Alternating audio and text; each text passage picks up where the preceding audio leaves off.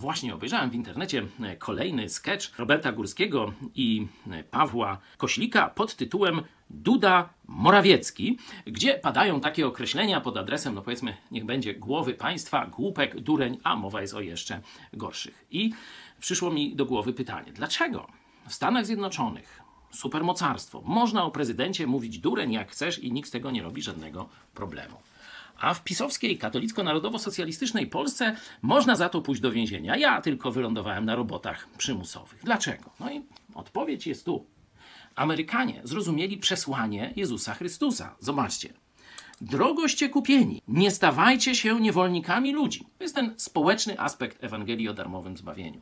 Wszyscy jesteśmy równi przed Bogiem i przed prawem. W Polsce istnieje system katolicki, czyli feudalny, nie mający z Biblią nic wspólnego. Dlatego u nas się straszy więzieniem, a tam jest wolność.